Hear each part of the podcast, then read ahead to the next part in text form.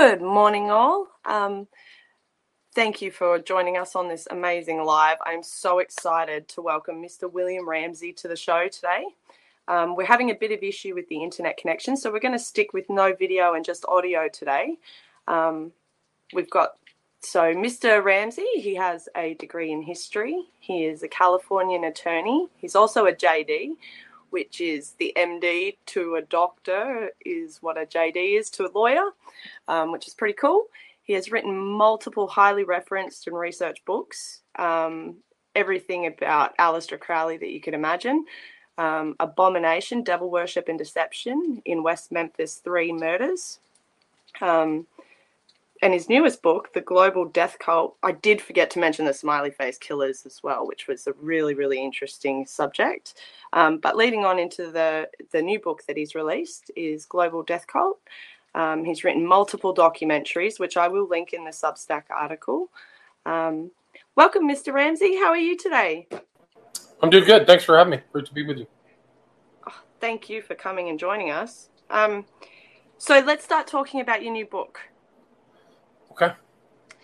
Um, what led you? What led you to ask the questions and find the ONA or the Order of the Nine Angles? Well, it comes out of my smiley face killers research. I was researching this group, this series of disappearances, really that happens globally. Uh, there's a lot of cases in the Sydney Harbor, as a matter of fact.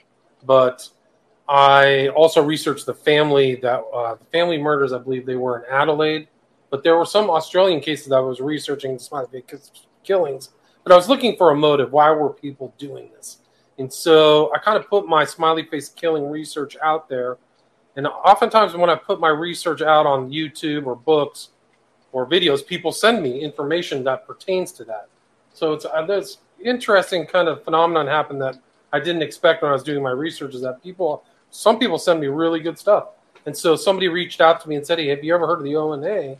And I said, "No, I don't know who this group is." And so his name was Igor Sarsky, so he kind of led me to hey, these guys have this idea of culling, which is kind of doing a human, you know, her- murder, which is like a sacrifice. So that's what led me down into the ONA, and then I started researching just what was happening in the world, and I kept seeing the Order of Nine Angles pop up in very current events, probably within the last three years. There were these murders in Toronto. There was a guy who just got sentenced in New York City. His name was Melzer, who's affiliated with the Order of Nine Angles. Um, there was this group, Adam, or is was this group? I think they've changed their name. Atomwaffen, who's in my title of my book, whose membership were reading through Order of Nine Angles ideas. So I really kind of was seeing it in the common common media and culture, and it really led me to want to research it in greater detail. And so I really kind of looked into it, read a lot of their core materials, compiled a lot of information about what was happening worldwide, and that's what led to Global Death Cult. The whole the whole community research is phenomenal, isn't it? Yes. The way yeah. that that's exploded on the internet, it's absolutely amazing how much truth that's bringing to the surface. really is, and they're kind of fellow researchers are like gelling with each other. So you kind of follow these other guys doing similar research or research based off of other people. So it, it main, keeps it very interesting. So as a, you kind of there is definitely a research community. It's very diverse. Uh, I was involved in in the very very beginning of the Pizzagate research, and that was intense. And it was so full on. Everyone was on it and like not non-stop. It was it was really really interesting to watch yeah, Pizzagate, Epstein too was interesting. A lot of really good Epstein research.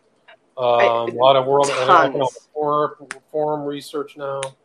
So there's definitely the corporate media like is controlled. The global corporate media is totally owned and controlled. So you can't. You have to have individuals who are really seeking for the truth to kind of find what you can. It's kind of like uh, panning for gold or something like that, like an old 49er in California in the gold rush trying to find these nuggets of truth amongst the mis and disinformation. So true. So, why do you think they chose the name Order of the Nine Angles? Or do you think that that was just like organically assigned? No, no. I think that their idea, it's based upon the symbol that you see on the cover of my book. So, it's those nine angles. They had this idea of these portals to the dark gods. And so the nine angles are the angles of the seven planets or whatever. And, and then the other two are portals to this other world. So you're really trying to communicate it, if not uh, be possessed by these dark gods. That's part of their religion. Yuck. uh, um, so, what are some of the biggest differences that you've noted between like standard Luciferianism and Satanism versus the ONA? That's a great question. I think that there's they actually there was a whole section in my book, the letters of Stephen. Uh, God, what was his name?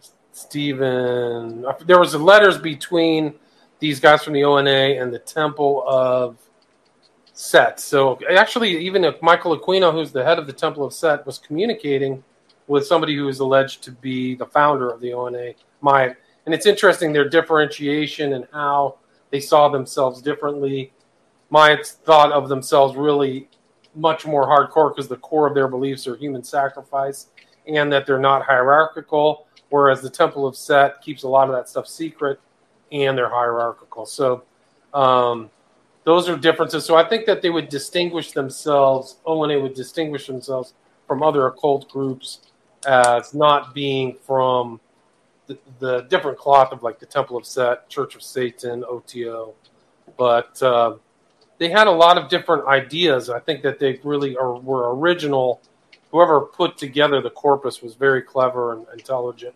Like on the upper ends of the bell intelligence bell, bell curve, somebody who's well read in history understands Greek history, Greek esotericism, things like that. So, um, and I think that's the differentiation. I actually think that they're in the higher caliber of, of intellects above some of these other groups. Yeah, for sure.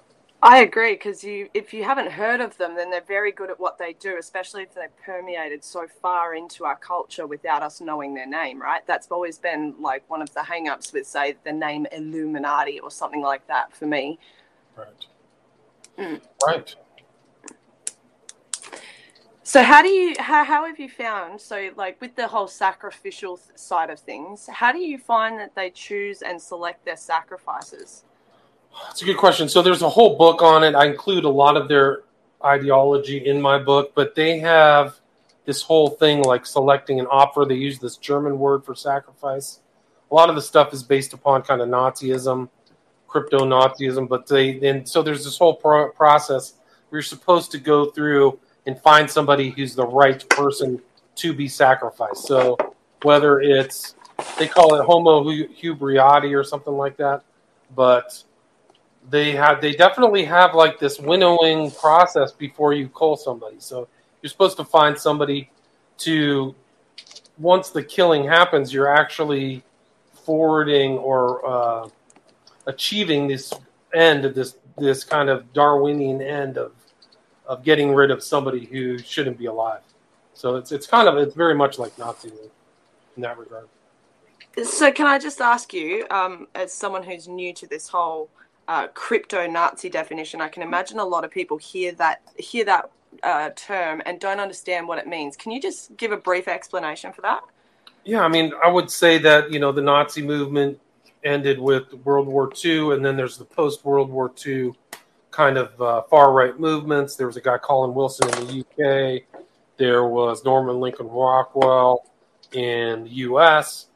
And but what ONA really is is kind of like a melding of the far right politics and occultism. So the ONA, the guy who started it was friends with Colin Wilson and worked around him, who was the kind of head Nazi leader. He used to walk around England and make Nazi salutes. Um, so I think that the ONA was was had its.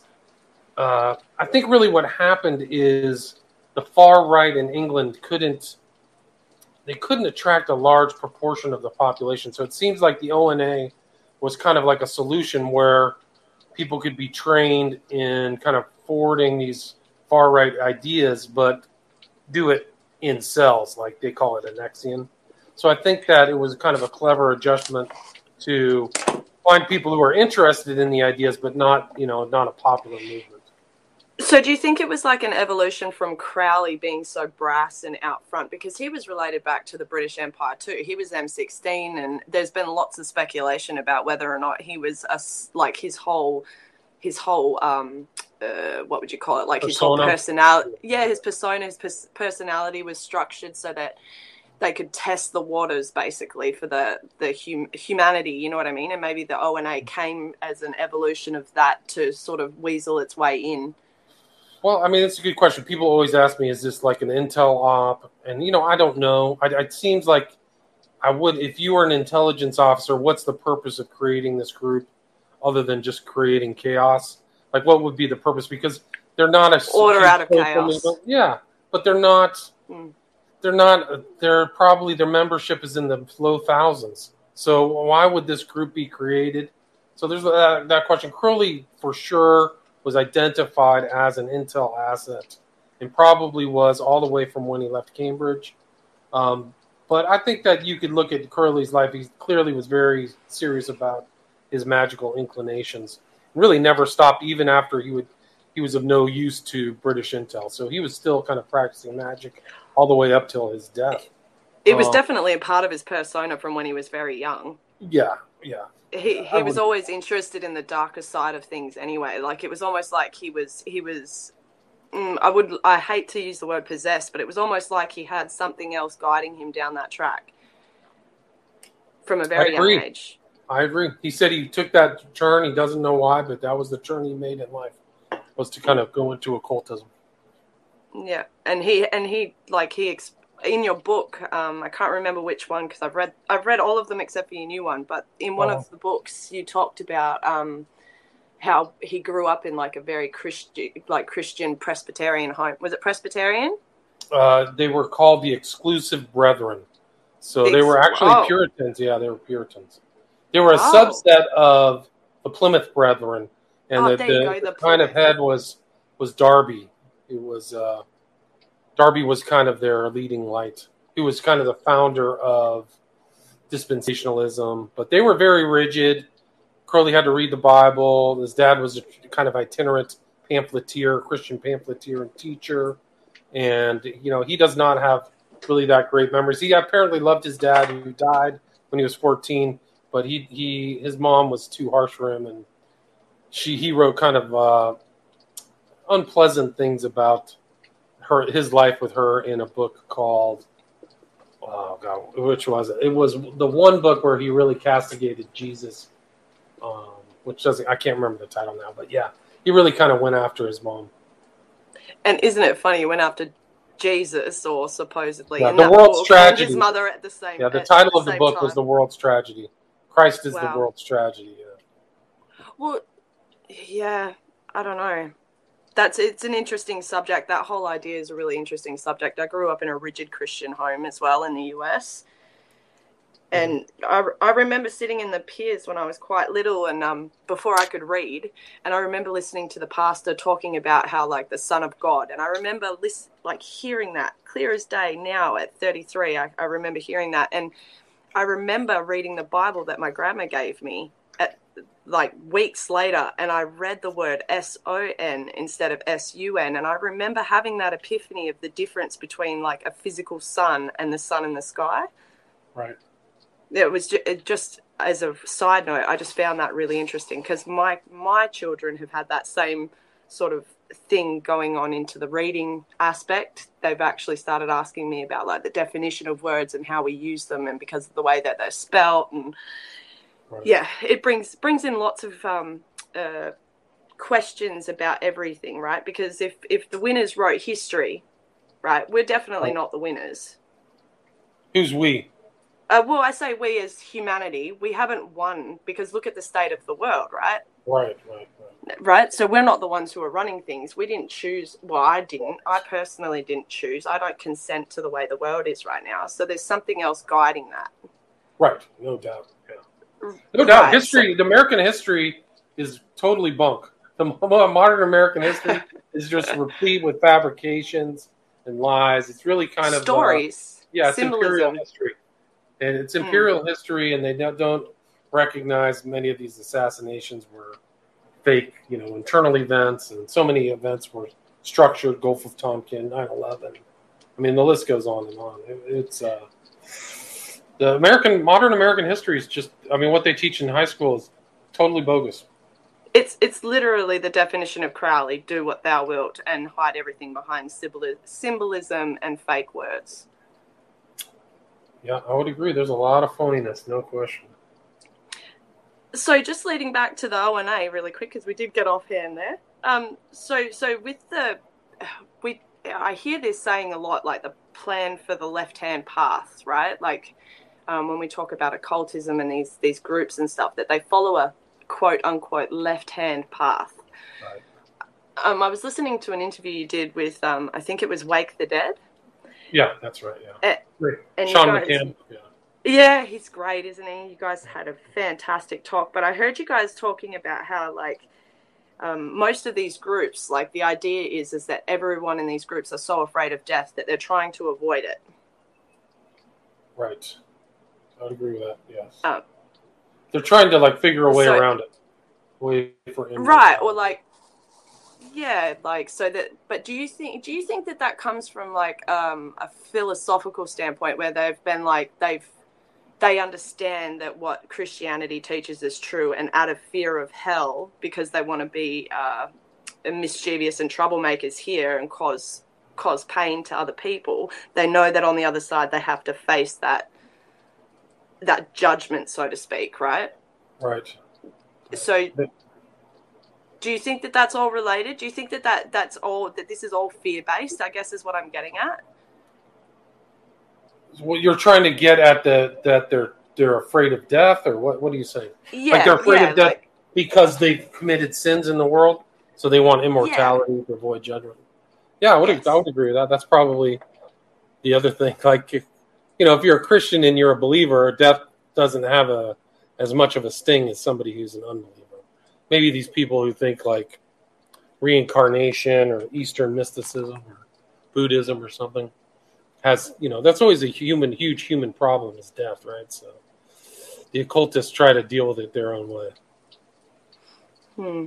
yeah by face if by putting us in the position of ai and things like that because they're so desperate to find it that they're going to push it on everyone yeah i mean maybe their solution of death is getting power and then handing it off to their underlings you know and that's the way that they live on maybe these foundations Rockefeller Foundation, all that stuff.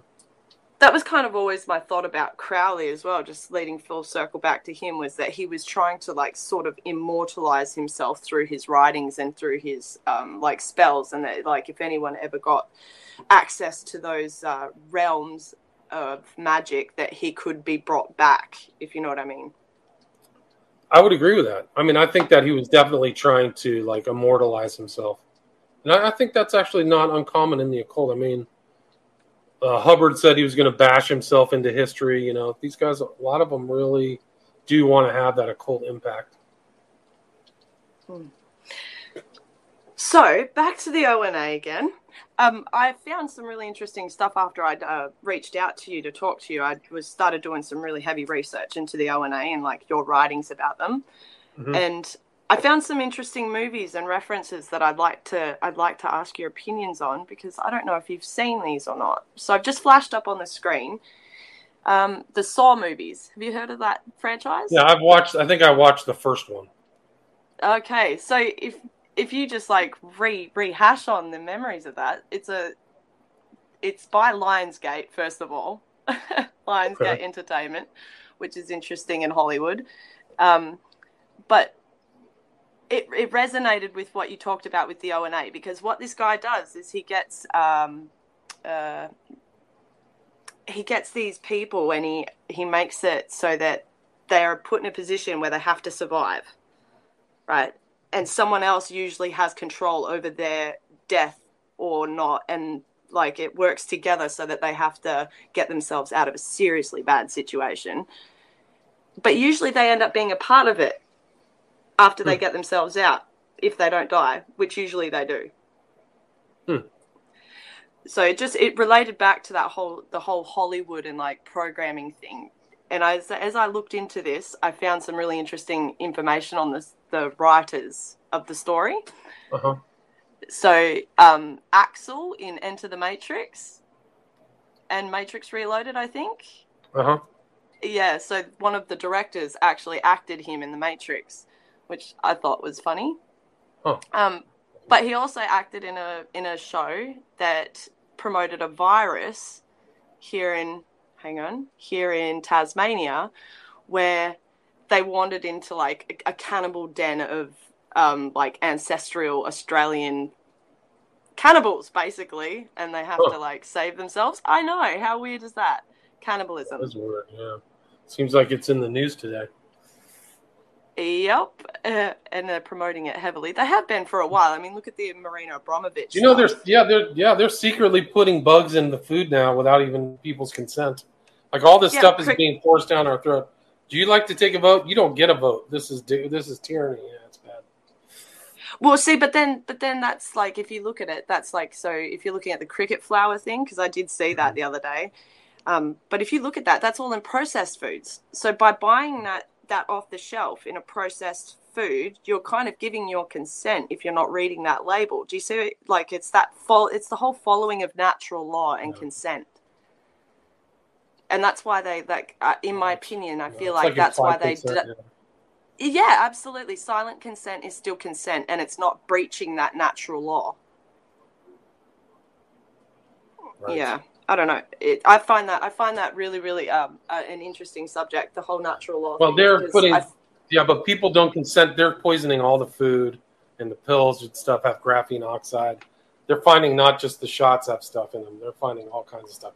It's the, the, what really should scare people is they find the shot is toxic. But what about all the other shots that they've done in the past? Like, oh, all the other ones are good except for this one. Yeah, right. That's exactly what I say all the time. Like, like if you can trust, like, how can you trust these people? They they're literally criminals. Parasites cause the cause the cause the illness and then provide the solution. Here's the here's COVID. Oh, take Paxlovid. You're you're going to be better. It's crazy. Here's here's here's some snake venom for you. Yeah, really. that was that was an that was a fascinating subject too. But leading on into parasites, I actually wanted to touch on parasites with you because I found um, some really interesting uh, information at the beginning of the COVID stuff when people were taking ivermectin, and it made me Uh-huh. go down a little bit of a rabbit hole with parasites. So. I found this. I found a Reddit post from a guy that he was he's he was like fifty plus. He was like fifty two or fifty three or something, and he had been gay most of his life he got COVID at the beginning, so like in um, early 2020, and Right. he had he had taken large doses of ivermectin to get it under control because that was what everyone understood about getting it under control at first. So he after his third dose, he woke up on the fourth day, and he wasn't he he had a he was a completely different person. He Hmm. he he had excreted a bunch of um, uh, parasites and wasn't gay anymore. And he felt like he was writing because he was feeling suicidal about the life he had lived up until that point. Because he didn't understand, like he didn't he didn't like men anymore, and he couldn't believe all the things he had done in his life to do with that. And that's what the whole post was about. It wasn't about him taking the ivermectin or anything, but because I knew what I knew, I was reading it totally different to what most people read it. He was writing a suicide post, but it was really fascinating to see that. So I went down a rabbit hole about parasites, and I found multiple, multiple scientific references to parasites that control things. So they'll they'll they'll get inside a body. So I'll use the cricket. I'll use a cricket and the hairworm. Okay, there's there's a there's a parasite called a hairworm, and it gets inside of it gets inside of a mayfly larvae, and Uh-huh. it attaches itself and eats the may like it attaches itself to the mayfly larvae until the mayfly jumps out of the water and flies away. Then that worm will find a cricket and the cricket it'll like it spends about 30 to 60 days eating the fat cells and all of the things out of the cricket to the point where the cricket loses its chirp and then it drives it into the water so that it can exit mate and lay eggs again. Wow. so so it has full control over the life cycle of this cricket. It literally crickets avoid water because they can't swim.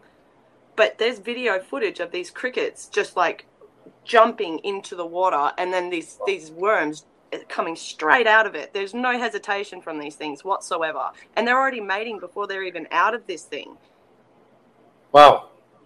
it, it's amazing. crazy But isn't that what ivermectin? They found ivermectin is a parasite killer. Like that's Oh, why. 100%. Yeah. 100%. Yeah, that's why I found it fascinating, right? And that's why I think they hit ivermectin so hard.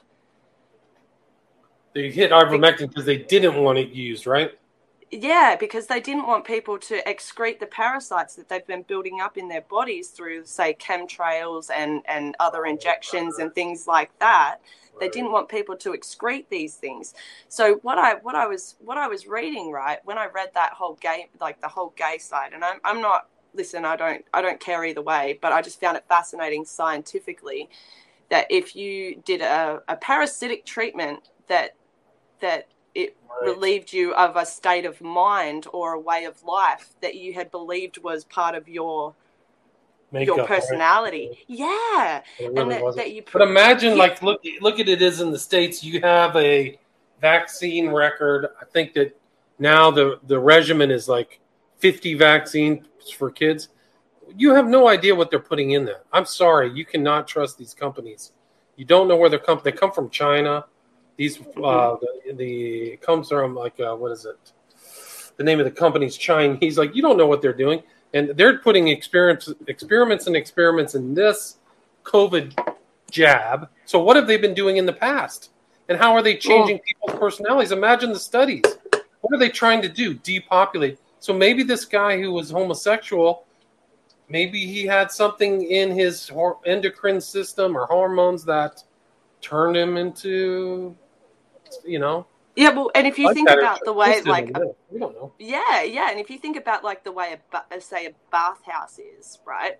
Um, if you know, do you know what I'm referring to? Say that again. The what is spread? Uh, like a bathhouse. A bathhouse. um, right, right, right, right. Right for like homosexual interactions and stuff, where they have like multiple partners on one night or whatever. You think about that action, and then uh, you watch these worms come out of out of this cricket, and you can't help but wonder if that's how they're making themselves spread. Do you see what I'm saying? Right. Oh, yeah, I don't know. It's crazy. It's crazy to crazy. think Yeah, yeah, it's crazy to think about, but there's you don't know what these guys are people are testing and doing. You have no idea. Like it gets pretty dark. Um, It does. You don't know what really they're putting in the food. I, do, I think that they've been poisoning Americans for a generation.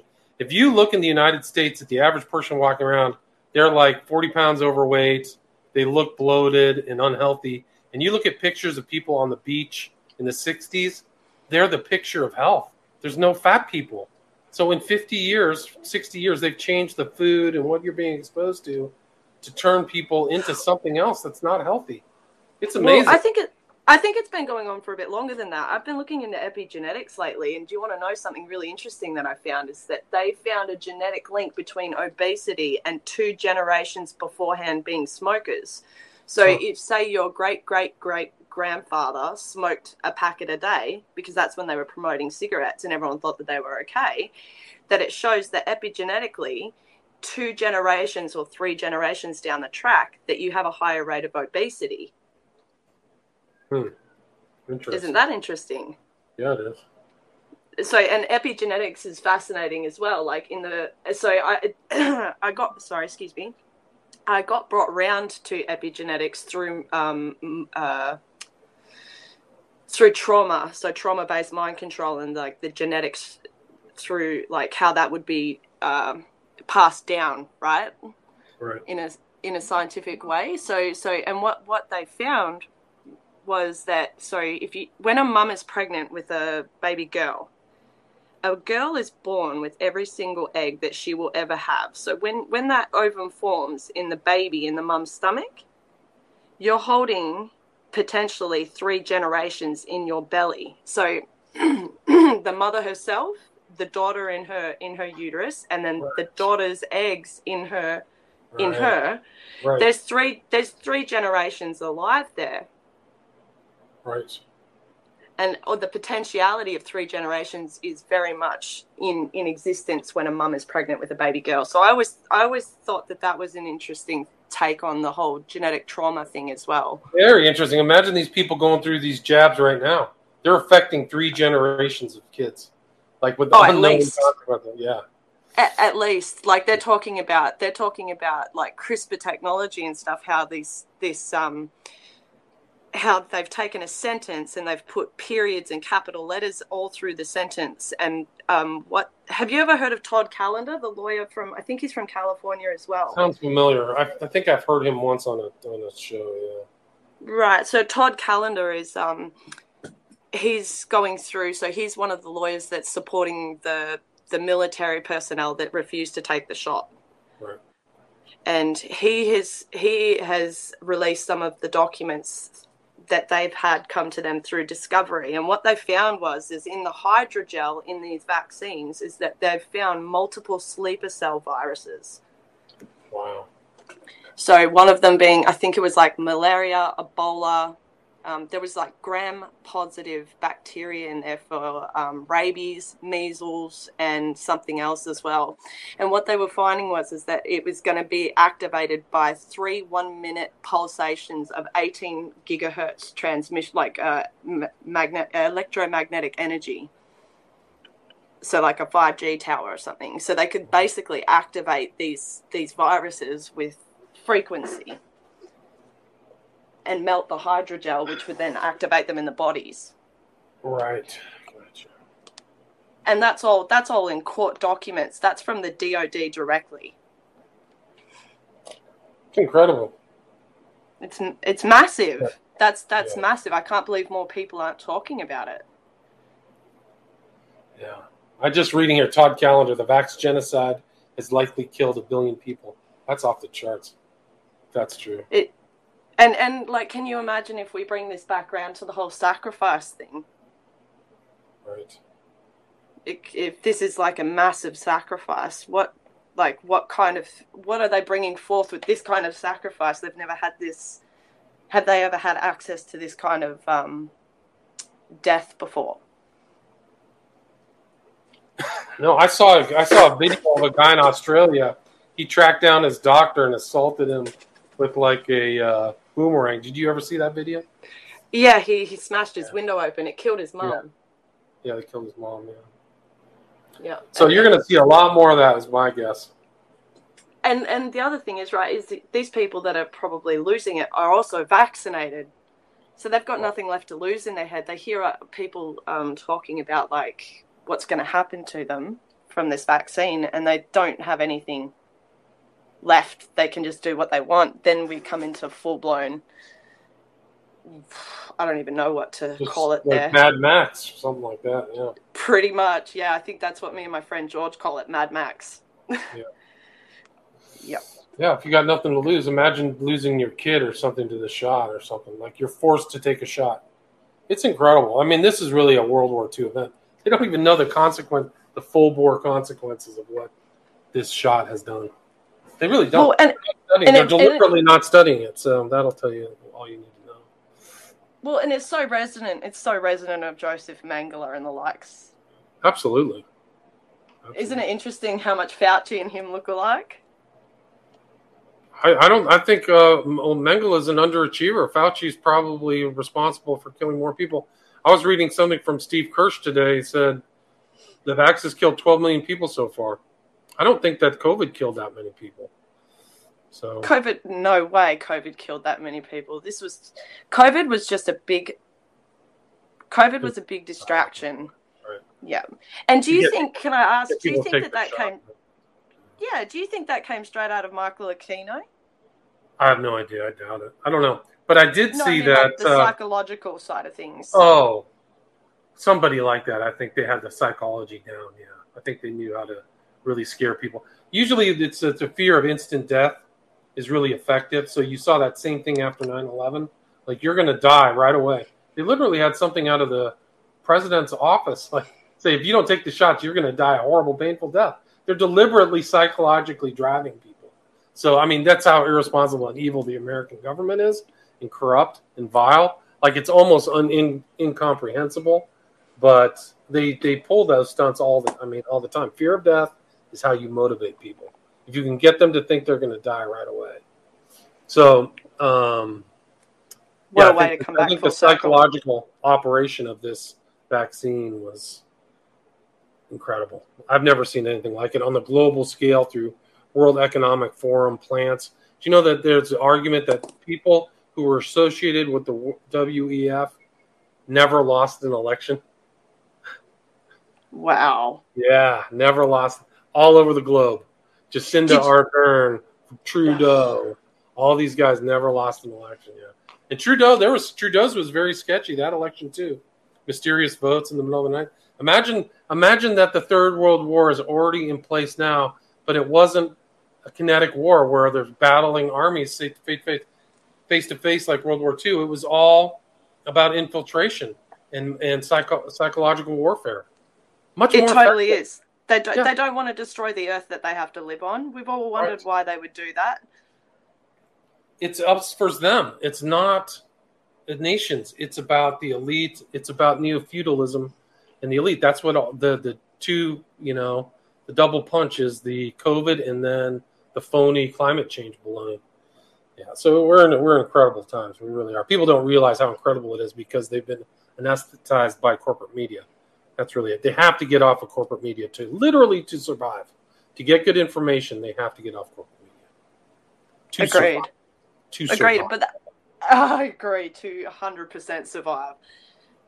As soon as you get a little bit, and you know what? I've, I've found patents in the Google, in the Google, um, uh, in the Google patent dictionary of of like screen manipulation and stuff. So it's even down to that, even even down to a basic watching a, a screen. They've got the, Right. the light systems in there that control the way that your brain reacts to things on a on a subconscious level as well. they there there's just massive mind control going on. Twitter, Google, they're all in on it. It's just a big fat. That's always confused. Yeah, just that's it. Yeah, tech. Well, it's always it's always confu- confused me with the whole like silent consent thing, right? Like how how can you silently consent to having your mind controlled? You can't. Consent Yeah. is different. There are different notions in the law of consent, quasi consent, quasi contract, informed contract, informed consent. There are variations because people twist the words. So, like, hey, do you want to come to my office? I'm a, a psychiatrist. I'll help you with your problems. You don't consent to like going in there and getting zapped with a bunch of, uh, you know, uh, electricity and going through. You, you didn't expect that. So all those people in the MK Ultra experiments, they didn't consent to it, and they weren't given proper consent because they wouldn't do it. Oh yeah, by the way, we're gonna like overdose you on LSD, psychically drive you, try to depattern your brain. So you can't. The average person really can't consent to the vaccine, this this jab, because they don't actually know the totality of what's in there. Because if anybody knew what actually was in this uh, evil witch's brew of, in, of stuff, they would never consent. So it's not Yeah. consent. These companies, I mean, if the lawyers survive, if the plaintiffs' lawyers, tort lawyers survive the jab, Moderna and Pfizer will cease to exist as companies. They will just be ground to powder. There's enough information out now about gross, grotesque negligence, murderous negligence. That's not a legal standard, but uh, negligence and this at this level is so off the charts that they can't survive. They can't get in front of a jury who won't want to just destroy them. So, yeah. So Yeah, it makes me it makes me wonder about like the whole that makes me wonder if if everyone so if you can't get rid of this jab out of your body once it's in and they Right. can do these things that they're saying we are literally on a countdown at this point. We need to get as many people awake as quickly as possible before they all start dying because otherwise we're not going to have the numbers. Yeah, it's. I mean, I don't know what to expect, but like cancers are going through the roof. These people get all kinds of weird stuff. Clearly, there are different levels of malignancy in the different jabs, which tells you something. So, like, depending upon what batch you got, it's not funny, but yeah, I mean, I don't. I will see what happens in the next year or two. It'll be. I mean, I hope that it's not true. I hope that you know the people don't go back and get their bo- fake booster. It's not really a booster. These these shots are not safe and effective. They lied all the way through. They're not even effective because all these people who are getting sick have been like quadruple boosted, you know, or quadruple shot. So um, I hope that these people. I really hope that it's not as toxic and lethal as some people are saying. Yeah. It's it's it's have you heard have you heard of the documentary called Blue Truth? No, what's that? Right, so it's a Spanish documentary. That it's all subtitles, but it's really, really well done. Um, I'll, I'll include a link in my Substack article, and I'll shoot it through to you um, after Great, we finish. Great. But it's it's uh, a gentleman has done a, a study where he was um, he's gotten people to do this. Uh, it's like a whole it's like a whole double blind placebo, basically, right? And he's testing whether or not these people put off a Bluetooth code and these are living people that he does at first and then after he finishes and he proves that he can read bluetooth codes from people that have either gotten tested so had the pcr test or had the jab they've gotten live bluetooth keys for those individuals from them and then after he's proven that he goes to a, a graveyard and he walks through and as another double blind placebo he doesn't get told which ones have like died within the last two years or been vaccinated but he walks past each thing with his special reader like his bluetooth picker upper i think and he he picks up he picks up um, the bluetooth key and he says yep this one and he is 100% right every single time Wow, that's So they you had the can- jab. Yeah, that they had the jab and that they had died within a year of having the jab, but they still emitted. So this was the fascinating thing to me scientifically was that they were still emitting a Bluetooth signal. So what was keeping that Bluetooth signal um, charged?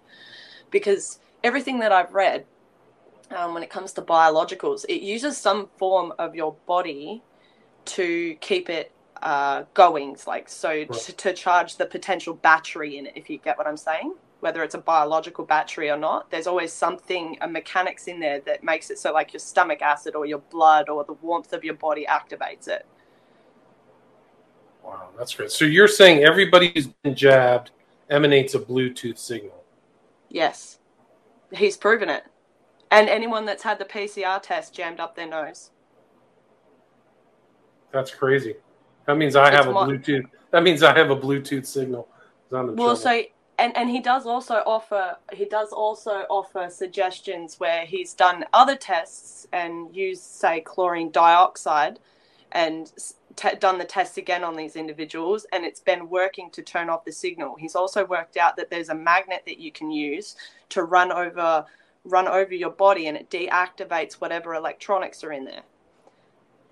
So because he's found the answer, because he's found asked the questions, found the answers, he's also starting to find solutions, which is a really really hopeful thing, right? right.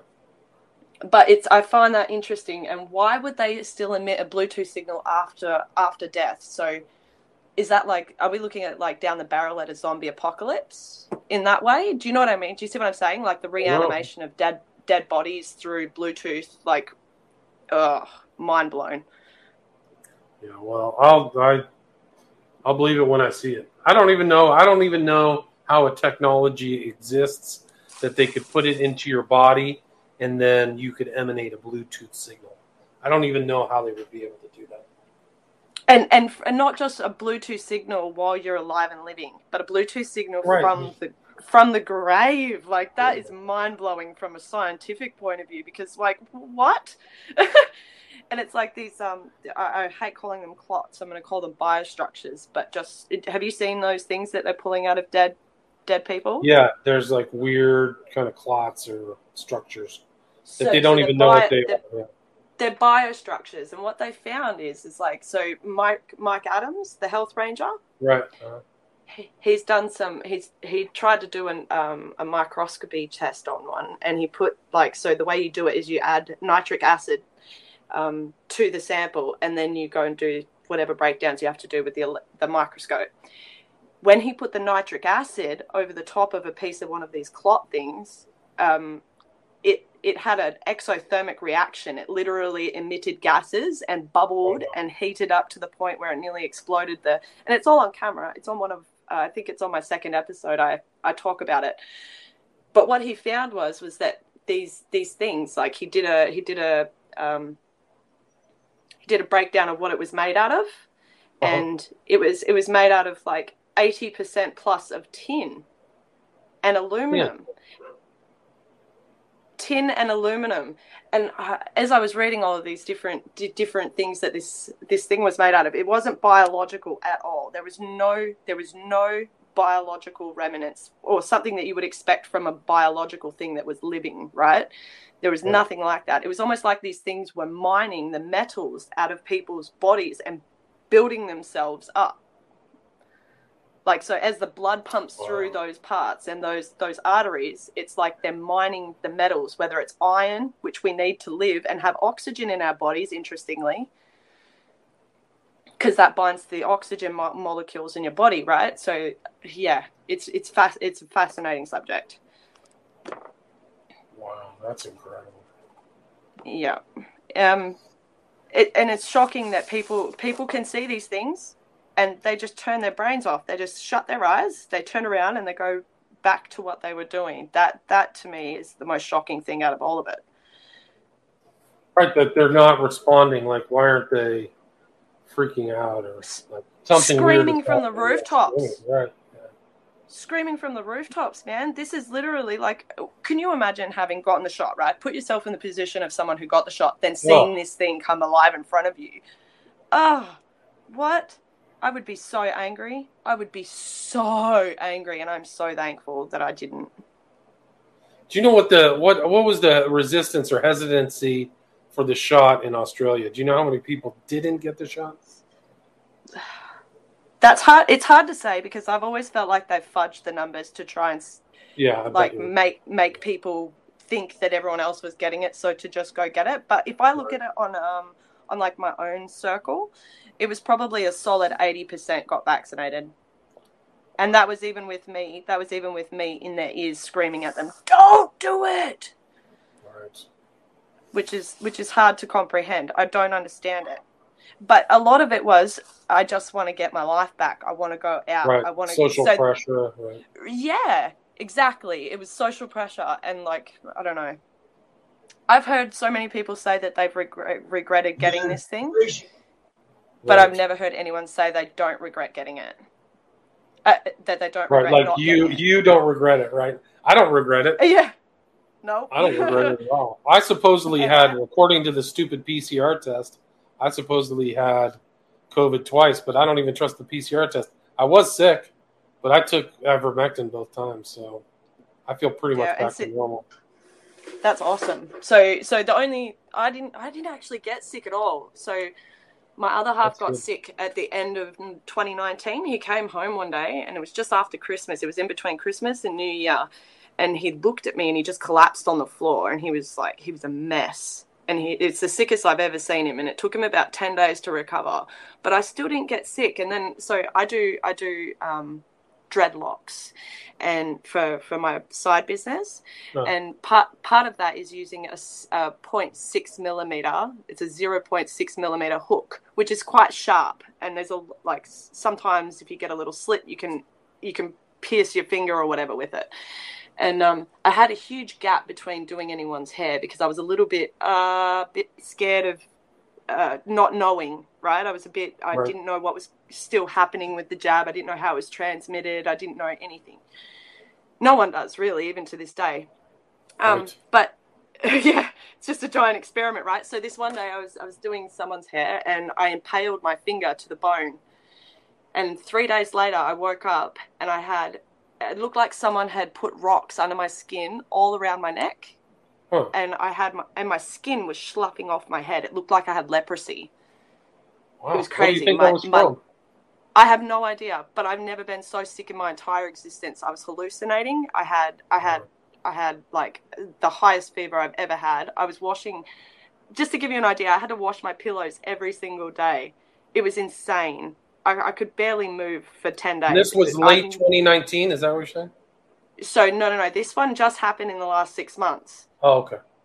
So, and it was, and it was me. This was my experience, and it was just, it was insane how sick I was. I still, I still haven't gotten over it 100%. Like my body is still not 100% right from it. Wow. What do you think and, it was? The, well, and the guy sitting in my chair had been vaccinated with his third shot or second or third shot three days before I'd done his hair. And then I started reading about how it was being transmitted through sebaceous glands, which are sweat glands. And what comes out in your hair? Sweat. And especially if you've got dreadlocks, it's a build like sometimes you get a buildup of sweat and stuff inside the dreadlocks. And oh, it's just, it's horrifying. It's horrifying. I oh, basically vaccinated myself. It was crazy. Without, without obviously the. So, do you think that you had? Do you think that you had COVID? Uh, no, I think I got exposed to whatever he was excreting, whether it was the okay, spike protein or or the venom or whatever, whatever this thing is, whatever it is that's transmitting through people. I think that's what I got exposed to through that. But that's the only thing that changed, and I've never been so sick in my entire existence. And it felt like Strange a poisoning. Days. It wasn't sick. That was definitely a poisoning. Definitely poison. I was so sick it, right at the turn, right before the pandemic supposedly started. I got the sickest I've ever been. Like I was literally laid out, and when I was done, and I didn't have a fever, I had a cough that wouldn't quit, but I couldn't. I didn't come back. I didn't once when it was done in seven days. I was weak. I couldn't climb a flight of stairs. It was incredible. Like I was out, baby. Like I couldn't even move. And none of my family got sick either, which was really weird. But I was I, I was exposed to something. I don't even know what it was. Could have been like the original COVID or something. I was about to say that's original Wuhan strain. So yeah. uh, what I'm finding with my research is that anyone that got sick, everyone that I know that got super super sick before any of the vaccines, was that 2019 was yeah. like a really, really bad flu season. Super, super bad flu season. Everyone got it and it was torture. Um, yeah, I think I had something like that. Mm. Yeah, so crazy days, man. Who knows what's going to happen? I hope that it, I hope that it's not as bad as it, it seems to be. I hope Todd Callender's wrong. I honestly do. Well, so you know what my hope is? My hope is is that someone is right because as soon as you find the what it is, you can find out answers how to try and fix it. Right, good point, right. Right? So we have to ask these hard questions and work through this bullshit because if we don't, we're not going to get to the point where we can help these people when they're screaming for it because there's going to be a huge need for people that need help and no one is going to know how to do it. What have you heard? How do you get rid of the lipid nanoparticles? I mean, doesn't uh, ivermectin supposedly attack the spike protein in your body? It, def- it definitely disables it. It's something that it's, it's something that everyone needs in their cupboard. Um, I know here in Australia it's super super hard to get hold of. Like, and as someone who is aware of everything, I still haven't got any. Oh wow! Here they're so, they're starting to really prescribe it. Like I was had no problem getting getting ivermectin through my pharmacy. Oh, that is so good. That is yeah, that gives me hope. Yeah. That gives no, me I, I, mean, I had to as, pay for it. It was cheap too. I mean, it wasn't that expensive. Maybe sixty dollars a prescription for a full week, so it wasn't that bad.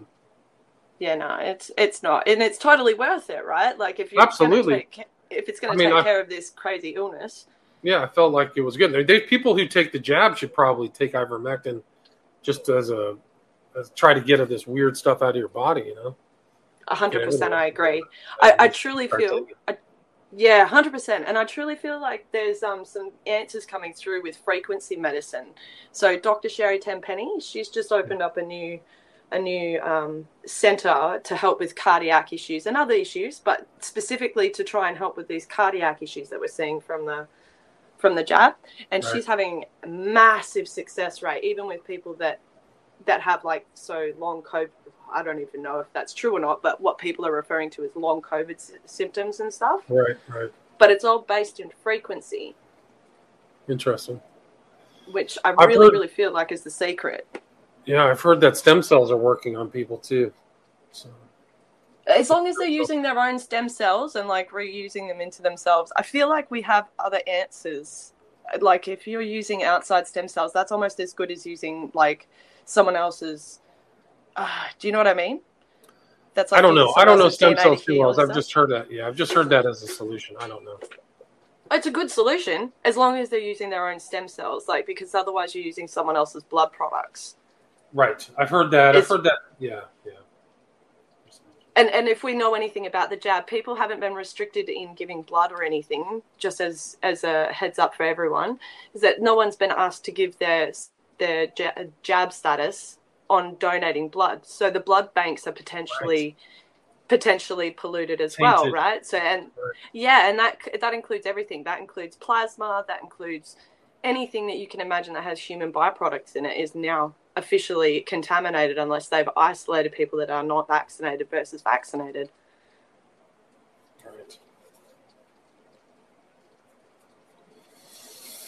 Oh man, Yes. it's going to be a very interesting ride these next couple of years. I just, you know what? I really hope that we can start getting things moving towards the right direction. Because if we don't, I don't look forward to these camps. Do you think that they really will have the the wherewithal to actually put Australians into camps? they have them already built and ready to go here. Do you think they'd actually put you in there? I think In the if people, I, I, I think if people don't fight back, I think if people don't go, I feel like there's like we're riding on the fence here. So like it's like you could fall straight into Nazi Germany where people just ignore it until they come for them, or they'll see the first few people go in and they'll go, hey, hey, hey, stop that right now. In the states, I think they're just go crazy. People are armed to the teeth and pissed. So they're pissed. There's people who took the jab who are freaking pissed because they were told to lock down, lose their business. I mean, it's a massive wealth transfer. And so once people realize they got swindled, they're not going to be happy. They're already not happy. happy. And then you add the jab and what potentially that could be doing to their neurological state as well. And we've got the potential for some seriously bad, bad, bad situations for, Yeah. from really angry people. Now, can you imagine, like, if you had double jab, double boosted, you were told that this would prevent you from getting sick, and then you got sick once or twice? yeah, I've- and went to I've heard of hospital people- for it. What's that? And went to hospital for it and had to pay for Right. it. Right. So imagine all that. I've known people who took the jabs, and their their health is not the same. They say they've never felt better uh, as good as they were before the jab. So they took the jab, and it impacted their health. They didn't die, but they don't feel good. And and they can't they can't do any they can't function the same way. Yeah, I've heard the same. And like it, probably out of the eighty percent that have taken the jab around me personally, because that's all I can talk for. There's there's been at least three heart injuries. There's been at least at least another three neurological injuries. Um, and there's been and like one of one of one of the people that I know in this circle ended up getting admitted to a psychological psychiatric ward for almost three weeks because they literally lost the plot. They were hallucinating. They were Wow. like, yeah, it was crazy. Wow, that's crazy. I've heard I've heard statistics here in the states that ten to fifteen percent of the people who got the jab got sick or got some kind of uh, injury that needed treatment. That's a huge number. Amongst Right, and of people, it's off the charts. It's like mil- tens of hundreds, like tens of millions of people in the states got injured some way. Right, and then what you and then you look at like the myocarditis and pericarditis. One of the biggest things about that whole illness is is that it can go silent. You can Right. have it. It doesn't show any symptoms if you're not doing anything extraneous like athletics or anything like that, and you're just uh, living an average life. You're not going to notice those symptoms, and you'll just die all of a sudden of a, heart, a uh, cardiac death in within five years. They're saying. Wow. And, and so, like myocarditis and pericarditis both have fatality rates of within five years, people go into congestive heart failure. Look at all these 21 year olds that are literally like, oh, yeah. I've got myocarditis. It's okay. Like, it'll heal. I'll be on this, I'll be on this drug for a few months and it'll get better. But there's congestive heart, heart failure is a potential in their future. Right. Yeah, it's not the outlook is not good. Hmm. Well, and finding again, finding answers is what is what the most important thing is, right? So if we understand these aspects, then we can start we can start finding answers for these people. Right. No doubt. Yeah, it's crazy. It's so- so crazy. And and and if you think about it, doesn't it relate back to the ONA and like the way that they feel like eh, Right. about I think so. humanity? Like, do they think that these serps, like us serps, whoever took this vaccine deserves to die, right? Right. It's like a test, like the test that goes through the ONA. So, oh, you fell, you fell for this. You're that stupid. Well, you deserve it. Think about right and you gave your yeah and you gave your consent even though it was just a little bit of a push to to like change Even your though- ego right because it's all ego based activities that people did this over right it was about going out with your friends it was about traveling it was about doing these superficial things that we could live without for a year Right. and and they didn't and so like on a fake front because I, it's so weird because I found myself a few times getting sucked into that way of thinking right well fine you know what? You want to persecute me go get a go get my shot too and we'll call it even okay? And I'll just watch you flounder. It's like these people these comedians and stuff that were making fun of anti-vaxxers and then collapsing. I couldn't help but have a little snigger and then I found myself like hey hey you're thinking like these people. Right do you know what I mean? Like you find yourself sucked into that into that state of mind because it's you I've been persecuted. I don't know about you in my social circles and stuff for having this and like not being quiet about it. I am not quiet about it. People literally avoid me because they know what I'm going to talk about. Right. Oh, I'm definitely ostracized. It was easier for me because if my ideas are not within the uh, normal herd consensus. So, I, but I know how evil these people are. Like, these these people don't understand how evil the elite are. I mean, they don't. They some of these people don't even know what the Georgia Guidestones are. They don't believe in like how the elites have treated, you know, serfs and but it's not. But it's not even a belief system. It's not a belief system. This isn't. It's not like it's not something that me and you are just speculating about. This is something that is proven in history, time and right. time and time again. It's not something that this is. This isn't some woo woo subject where people. Uh, people don't know what they're talking about. This is written in history. These things are historical things that we are talking about because we understand them and we have the willingness and curiosity to find them. Right. That's I mean, that's I, think, I think I think that's the control. Like here in the states, the mass media sets the agenda. So even the even the alternate media reflect upon what the mass media said, like it's legit, and so that's an incredibly powerful force.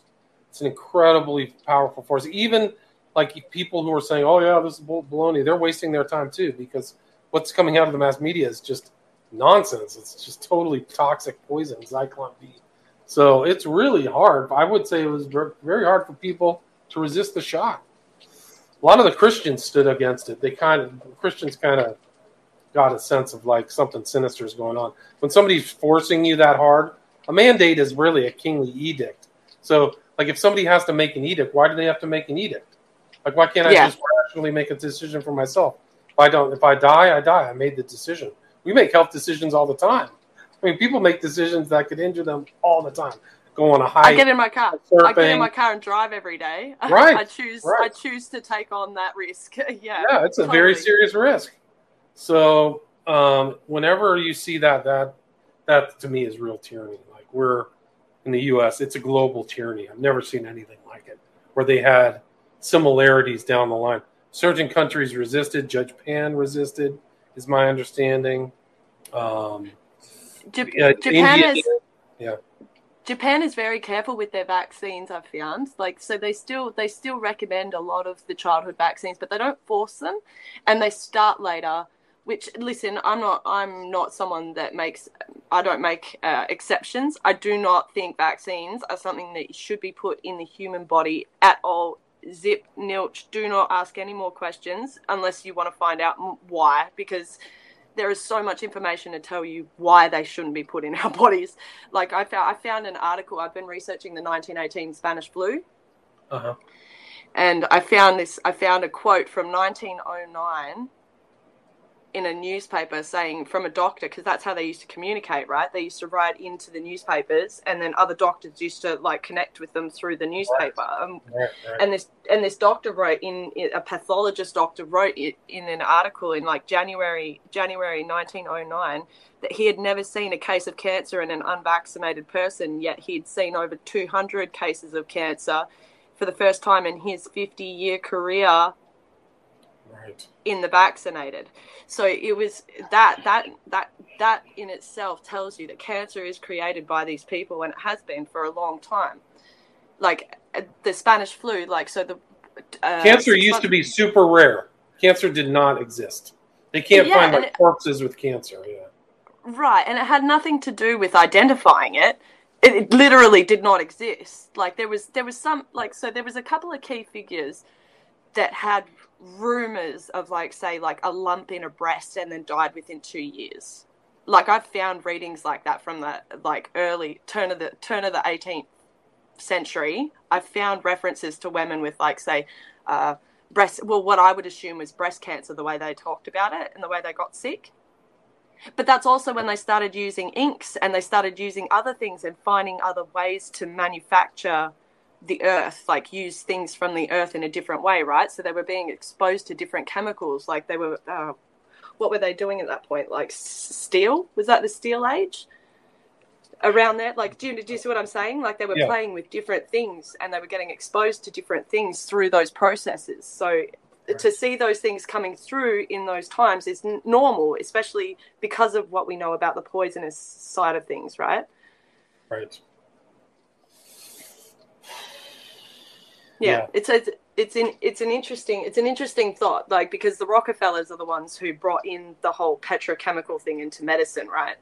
Right so and that was uh, they they brought in vaccines to the military so they, the rumor is so the paperwork that i found was six months before the spanish flu broke out there was um, mass there was like a mass vaccine vaccine regime that happened through the military and then like those military folk went home and right. through that they transmitted whatever they they had been sh- injected with at that point but they were different shots as well. So they there, there was there was talk of how they uh, gained more. So like as you got the first shot had ten mils, the second shot had twenty mils, the third shot had fifty mils. What? That's. Uh, and, but isn't yeah. that what they're doing with this this COVID shot? Is that they've mm. increased the micrograms of over time? Like some of these boosters have more of the active ingredient. Have you heard that? I've heard that, but I haven't actually seen anything concrete. But I have heard that, and I've also heard that they, these were done in like the batches thing that you were referring to before. I've also heard that because this was a mass experiment, that they also broke up placebo batches and right. they had more toxic batches, like what you were saying. But I didn't understand. I think that was I think that was proven by Reiner Fuellmich. Do you know who that guy is, Fuellmich? Yeah, he's amazing. Yeah, I think he proved that. At least one of his guys working for him when they had that kind of like Nuremberg thing. I think they proved that the batches were not equal. That they oh, they doing- definitely aren't. They definitely aren't equal. But the other thing is though is that like I didn't understand this, but when I started looking into that, was that they're multi-dose vials. The most toxic vaccines you can get on the market are multi-dose. Right. So they're so, doing like, smaller doses out of a single vial than just right. One. not single use, right? Yeah, so like like with the flu shot, if you have the last shot out of the vial, you get the most mercury because mercury is heavy. It goes to the bottom. They don't they don't agitate it every time they take a shot out of it. You get the highest dose of whatever's in the bottom of the shot. Right.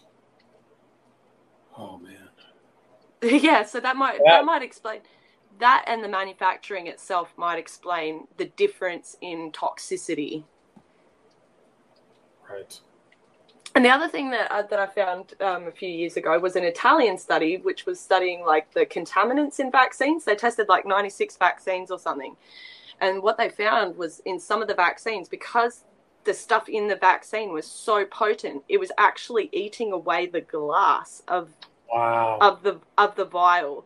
And what they were finding was glass. So whatever made up the glass was then in the vaccine because the vaccine was breaking down the glass shards. Wow, it's incredible. It is incredible, isn't it? And then there's like a whole new level of toxicity to consider because glass is a whole. That's a whole. Right. That's a whole another level. Yeah, if you're breaking down glass, what the heck is in the vaccine, right? Yeah, yeah. Well, and that too, right?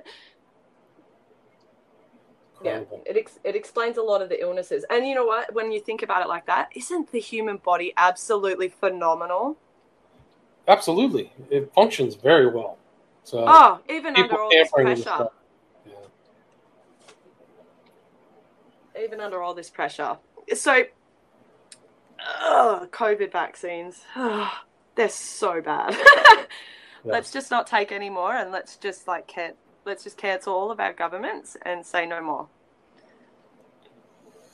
Yeah, it's bad. I mean, I don't know. What's the solution? Well, I don't know. I think I, that's why I just reiterate if we keep asking questions, we will find the solution within those questions. And within the answers of those questions, we'll find the solutions if there is one. Well, I hope there is. I hope these people don't stay sick. I mean, I've heard of people improving after they got injured by a vaccine or by a shot. So hopefully there'll be ways people will will learn how to heal from the stuff. You know, I've heard that there's regimens and protocols people can use. Yeah, and pe- and people are working on it every single day, and and some really really smart people, way smarter than me, and and a lot of other people I know are working on it. So, right. just got to keep your eyes open. Stay awake, stay aware, right? Stay right, because resist. one one wink, one wink, and they'll get you. That's all it takes is you to shut your eyes for two seconds. So I, I have something really fun to talk about on the way okay, out of out of our show, right? So I, I wanted to talk about genealogy because we've kind of touched on that through the subjects, right? Okay. And I've, one thing I've really found with these uh, quote unquote elite people is that they pay such a close attention to genetics and genealogy and how close they keep each other, like how pure they keep their bloodlines and stuff. Right. Have you found anything in these like so I guess that's kind of a common denominator in all of these groups, isn't it? Like purity of the blood and the genes. Right, they're all obsessed with their genealogy and stuff, yeah. Right. So have you seen that 12-year-old girl, that article about the 12-year-old girl who linked like every single known president back to each other? No, I haven't seen that. Hang on, I'll just pull up the article because it's a really, really recent? interesting one. Is it recent? It, it's actually it actually happened. I'm pretty sure it happened during the Bill Clinton era, era oh, okay. that this girl found this information. Funnily enough, um, but she did a school project, and what she did was she set out to find like if any of the pre- U.S. presidents were related, and what she found was was that all of them were, even Trump. Wow. So like she's done an update to it, and she's found that even Trump was involved in the whole lineage thing. Oh wow, interesting. Um, here we go. So it's just loading. So Bridget Ann, um, age twelve, was doing a genealogy uh, research project on her lineage when she decided to change the course and to decipher the genealogy of presidents of the United States. In her research, which involved over 500,000 names through history, her aim was to find the ancestry of all US presidents and see if there was a quote, unpre- uh, a presidential atom, unquote, that connected all of them. To everybody's surprise, she discovered that 42 out of 43 US presidents trace back to a single person, Jack Lackland Plantagenet, King of England, 1199 to 1216 uh, the Plantagenet dynasty or whatever it's called. Yeah, That's isn't that interesting? Family, yeah. Back to the Queen. Not surprised. Not surprised yeah. at all. I've heard that so, the Bush family traces themselves back to the uh, Jacques de Molay. Is is is that Vlad? That's the guy who was the head of the Templar, Knights Templar. Oh, of course. Yes, of course. Well, isn't that interesting that you bring that up? Because I was going to talk about the Holy Grail being the bloodline. Right. Yeah, that's yeah, I know what that is. Yeah. Well, that's Holy Blood, Holy Grail, right? Everyone thinks it's a yeah. Yes, that's such a good book. I read that years and years and years before I even understood what it was. right and then as I started learning all this stuff, I was like, hang on, I read this before. yeah, I read that when I was quite young. I read that when I was about 15, and I didn't realize what it was when I read it because I was really interested in that side of like. Um, have you ever heard of Traci Harding? Sounds familiar. Who's that? Uh, she's a she's an Australian author. I talk about I talk about her quite often. She's got she's got an amazing set of books, and they're they're very so they're sci-fi fiction, but they're referenced. So she uses she uses history to uh, to write these books, and it is phenomenal. Some of those books have have been prophetic. Put it that way. She's Australia's best-selling fantasy author. She's a she is a really really cool lady. I'm hoping to have an interview with her over the next few weeks because I'd really like to talk to her like her about where she gets that where she gets the information and stuff from because I use her books as, as quite an interesting reference. Like I don't I don't like saying I use fiction books as a reference, but her books are phenomenal. They're so full of information, and every time I learn something new from a completely different aspect of whatever whatever I'm looking at, it's I, I I can refer back to her books. It's fascinating. People reference 1984, a work of fiction, but there's so much truth in that. You know, sometimes fiction is the best way to tell the truth. Definitely, Animal Farm, another great one. Yeah, all there. It's all there. So, so, so, so. This is the fun part of the genealogy, right? I'm gonna Okay. flash up some pic. I'm gonna flash up some pictures, All right, do it. and I would like to say, how much do they look like brothers? Pretty similar. Uh, yeah. So on on the screen right now is Anthony Bourdain and Jeffrey Epstein. Um, whoa! You can't tell me those skeletal structures aren't from the same family line. Look at They their look faces. they look very similar. Same hair, same faces, same jawline, look- same nose. They look like they look like brothers. Uh, So I had a little bit of fun doing this the other day. I thought this was interesting. That's Joe Biden and Bush Senior for everyone that's listening. Right. Yeah, they all look very similar. M- Maxwell and Abrima, uh, Marina Abramovich.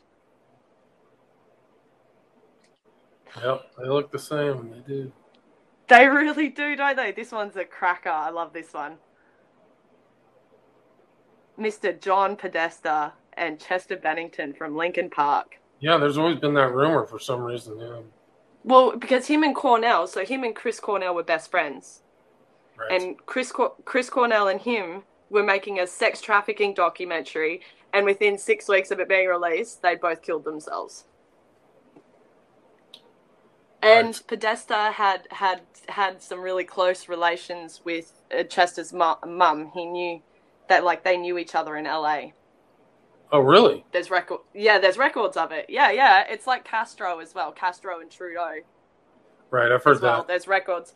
Yeah, there's records of them being in the same vicinity. That that being able to happen. The whole thing, it time wise, it lines up that they're father and son.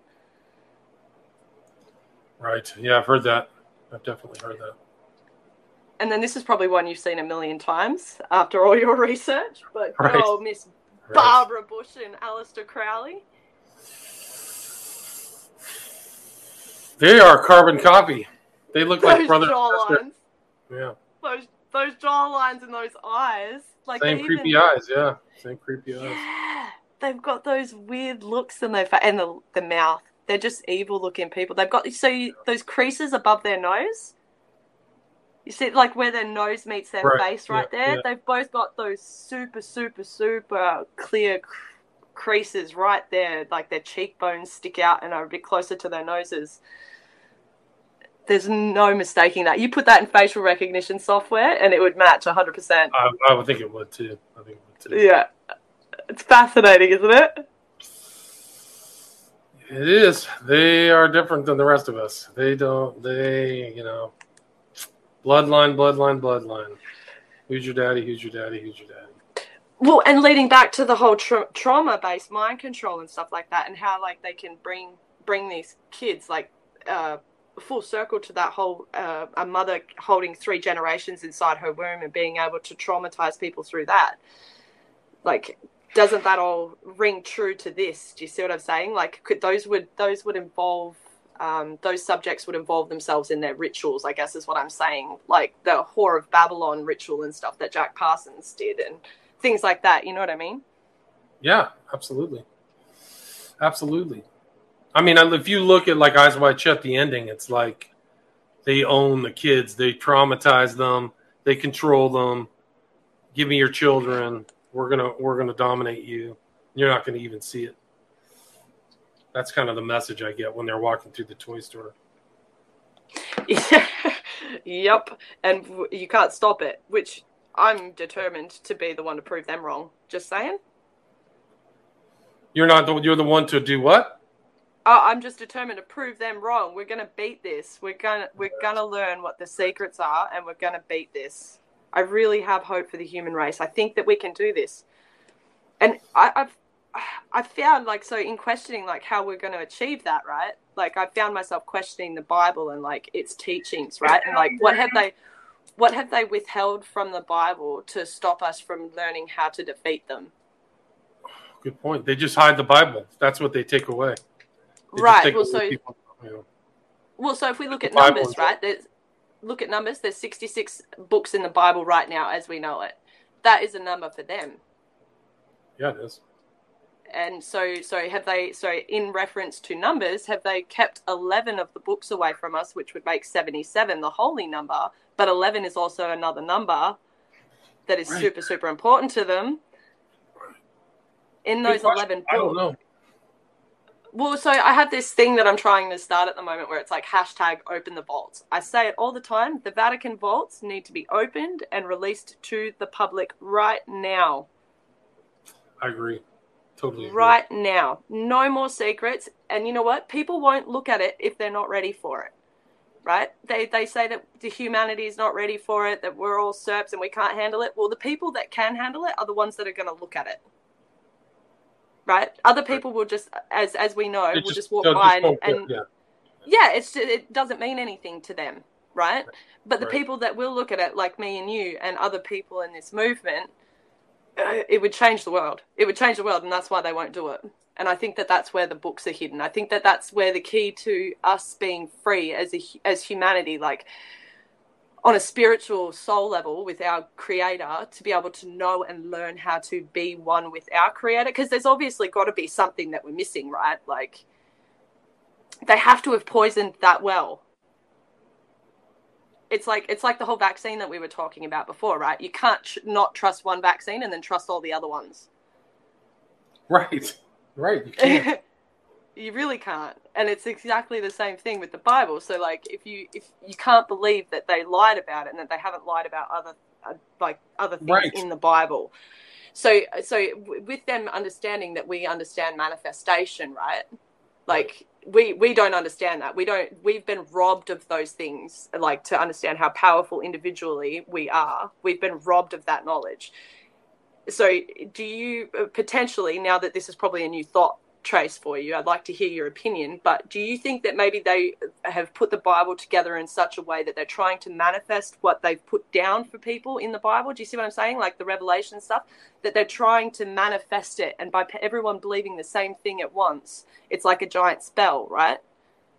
Like trying to manifest what, Book of Revelation or what? Yeah, yeah, exactly. The Book of Revelations and like everything that comes from it yeah, I think that they're trying to manifest it. Crowley integrated a lot of that stuff into his whole Thelema. So he was he that, was so obsessed with that. He was yeah. so obsessed with Revelations. Yeah, he definitely was, no question. But even Christians these days are too. Like I, I go onto a video to watch something educational, and all I can see is like Jesus is coming soon, and like, I, and I totally listen. I'm not trying to subjugate anyone for their belief system. I just we're so used to relying on someone else to come and save us. Like, when are we going to take responsibility for our own actions and stand up and take responsibility for our own footsteps? You know what I mean?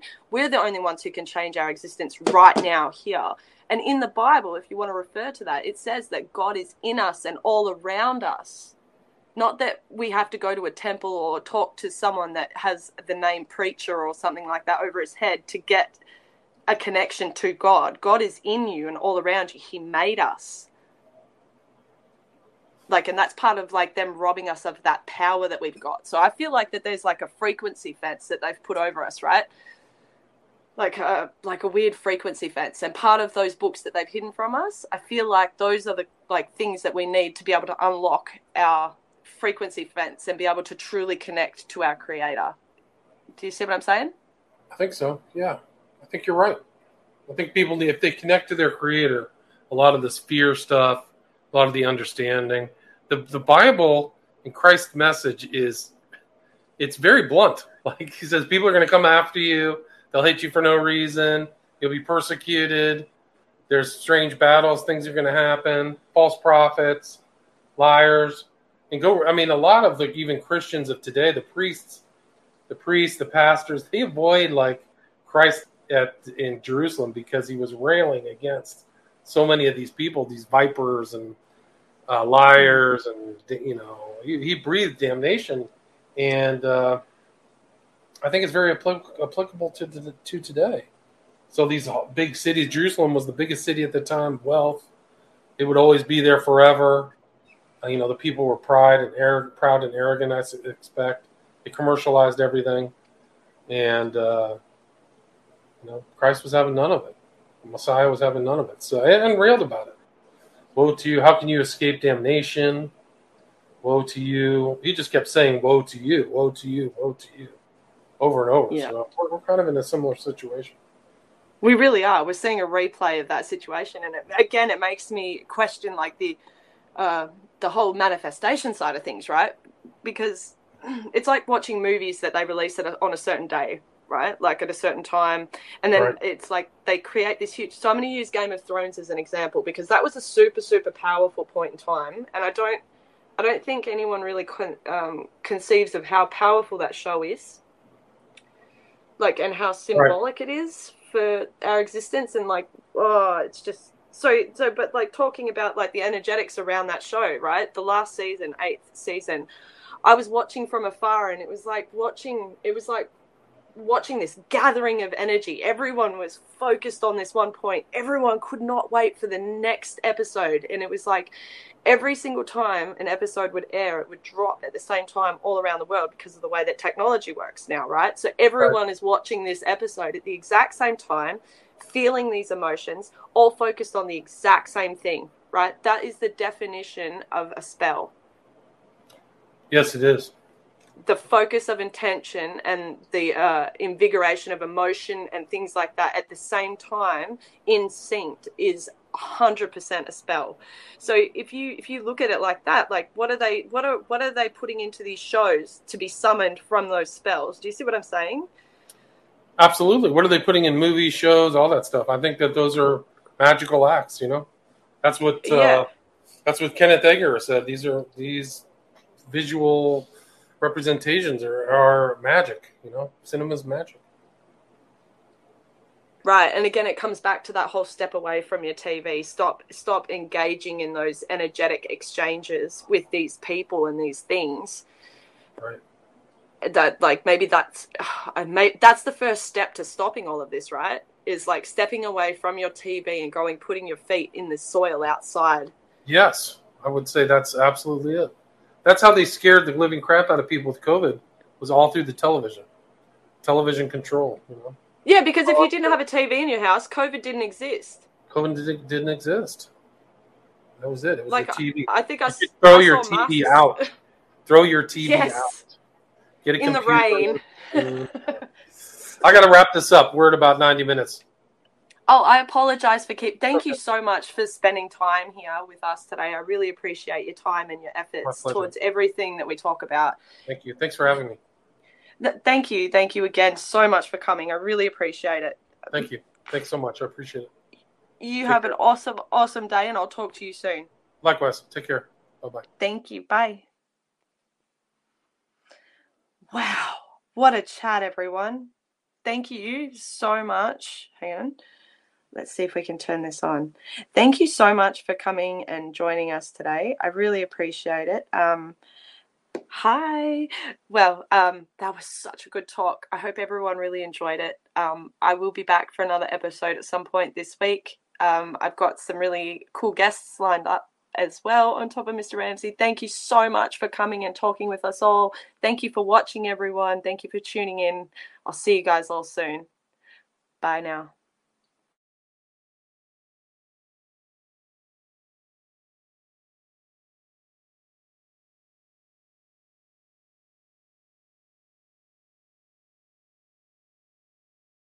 Here inside the system, violence is a symptom. Fighting for what's right, but somehow everyone is wrong. Welcome to the system, everyone's a victim. Doesn't matter if you're black or white, I hate you all. Here inside the system, violence is a symptom. Fighting for what's right, but somehow everyone is wrong Welcome to the world, everybody. I'ma paint you black and white. I'ma make you hate each other so that everyone will fight. I'ma give you our religion, let the righteous find the light, but I will also give you science to oppose the word of Christ. And I'ma give you borders, they're imaginary lines. If you cross them, go to war and win when everybody dies. And I'ma give you money that you'll value more than life and let the 1% have everything while you fight to survive. And then I'll give you politics, I'll call it left and right. And while you divide yourselves, I will conquer both the sides. Can't you see? I'm the system, my whole purpose is divide. What you choose will never matter because everything is mine. Welcome to the system, everyone's a victim. Doesn't matter if you're black or white, it hates you all. Here inside the system, violence is a symptom. Fighting for what's right, but somehow everyone is wrong. Welcome to the system, everyone's a victim. Doesn't matter if you're black or white, it hates you all